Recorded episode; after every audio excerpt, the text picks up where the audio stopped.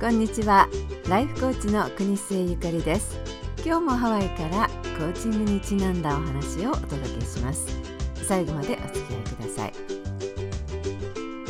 2018年1月7日。今年初めての配信は第49回目。塩沢純子さんという方をご紹介したいと思います。純子さんに初めて会った人は純子さんの優しい丸顔からおっとりとした方という印象を受けるかもしれません。いつもニコニコとした純子さんは私には少女のような人という初対面の印象でした。とにかく笑顔を絶やさない人だなと思いました。お話をしているとニコニコで控えめな中に長年レポーターとして鍛えた凛とした声。世界50カ国も回って例えばルーマニアでエイズと戦う子どもたちの取材をするなど報道の世界に生きてきたジャーナリストの経歴。プロとしての自信と実績を感じます。喘息の持病のあった一人娘の健康のためにご夫婦で空気の良いハワイに移住をしたというお話を聞いた時は決断力と実行力もある人なのだなと思いました。ハワイではご主人と共にハワイウェブ TV という映像制作会社を設立。今まで報道部門で培った能力を生かし日本の国外でも日本人のために活躍してきた女性だと知りました。私が純子さんにお会いしたのはかれこれ1年ほど前。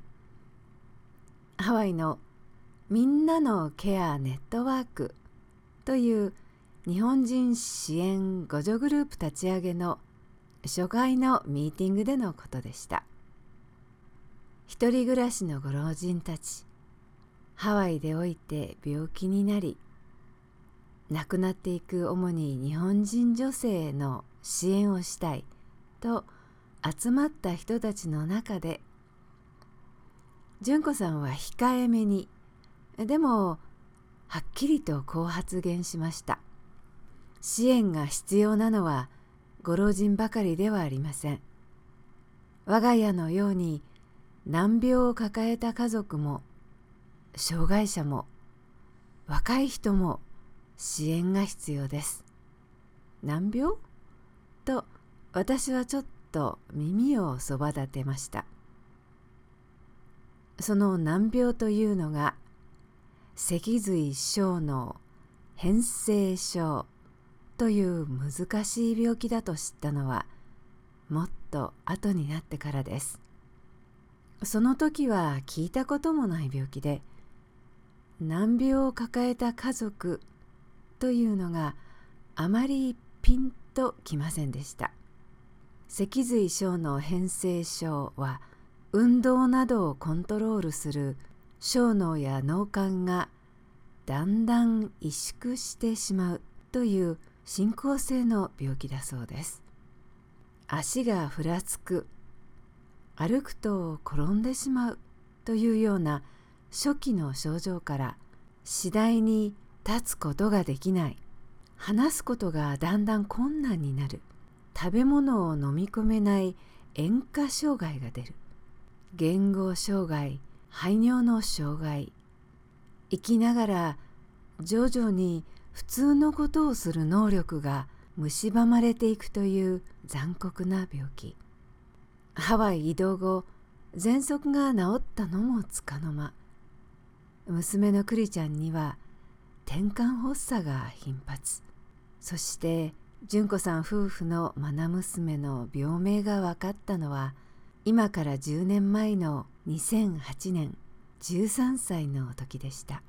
昨日できていたことが今日はできなくなる。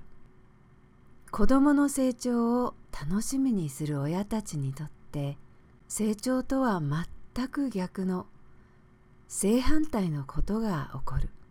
それを目の前に突きつけられる毎日。どんなに苦しく葛藤があったことでしょう。同時にご主人の千秋さんも同じ病気と診断されました。若い栗ちゃんに比べ年齢が上のご主人は病気の進行が穏やかとはいえ一家を襲った信じられない衝撃でした。この病気は遺伝性の病気だったのです。夫と娘が同じ病気になってしまったなんて。数年前の TBS のインタビューに答えて純子さんはその時の衝撃をこんなふうに言っています。人生がポキンと折れた感じでした。クリちゃんの運動能力や知的な能力が次第に衰えていくのを毎日見つめケアをしていることのつらさは母親として口では言えないつらさだったと思います。しかしそれ以上に頼りにしてきた二人三脚のパートナーのご主人の病気による作用で人格までが変わってしまうという試練。大好きなご主人が訳もなく怒りっぽくなる。純子さんに手を挙げる。などという変化は純子さんの心を引き裂くような辛さだったでしょう。他人には想像もつかない。心が張り裂けそうな毎日であったと想像します。あれから9年。頑張り抜いたご主人の千秋さんが2017年の夏の日に壮絶な戦いを戦い抜いていきました。辛い辛い道行きでした。病に侵された体で精一杯の精神力で愛する妻と娘を守り抜いた千秋さんでした。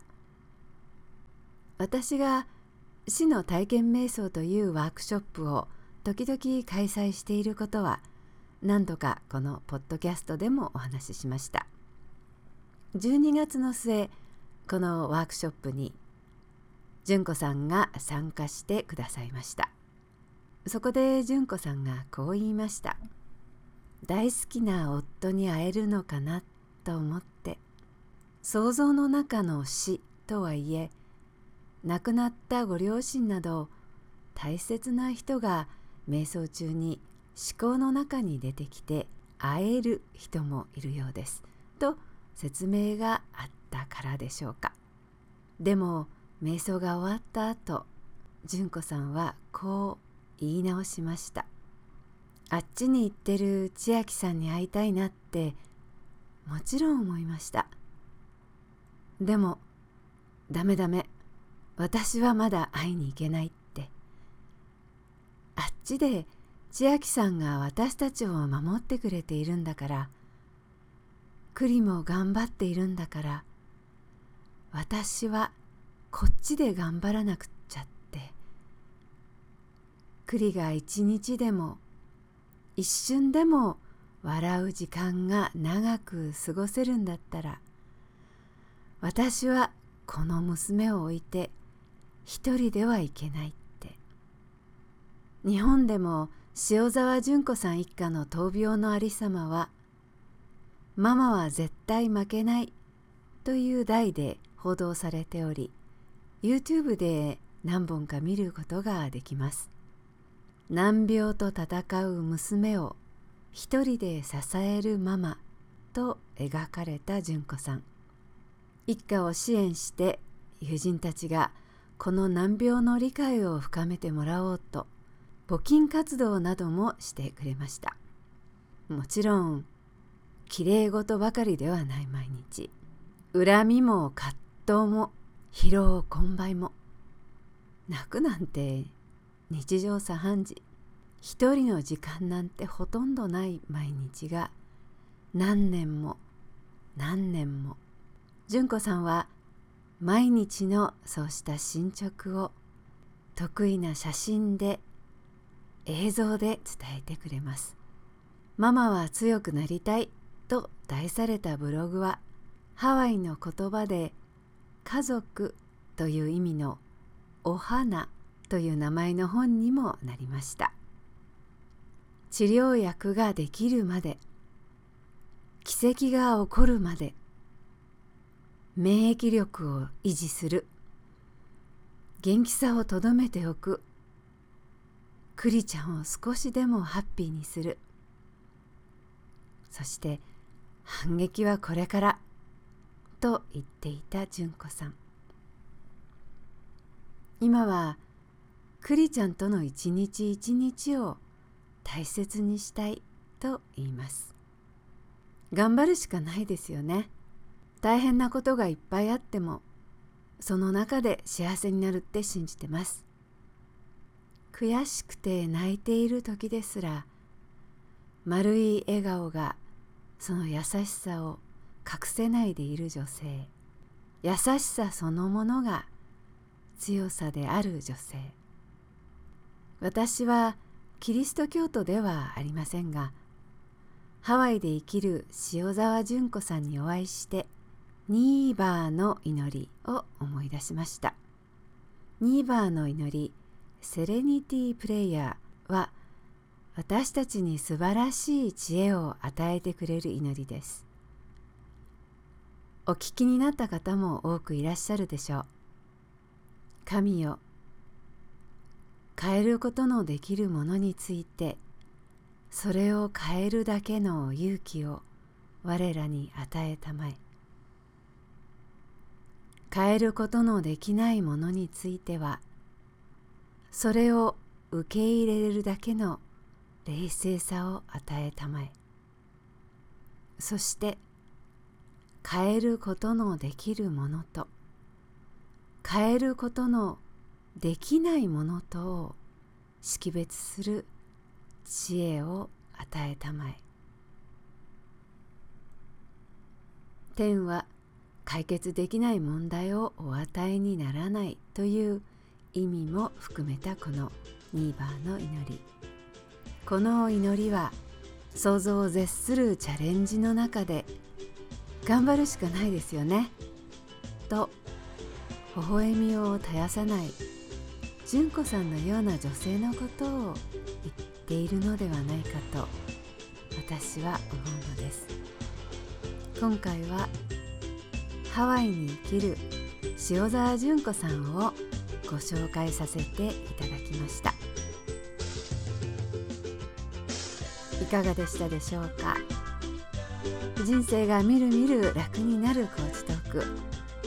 ゆかりのポッドキャストをいつも聞いていただきありがとうございます。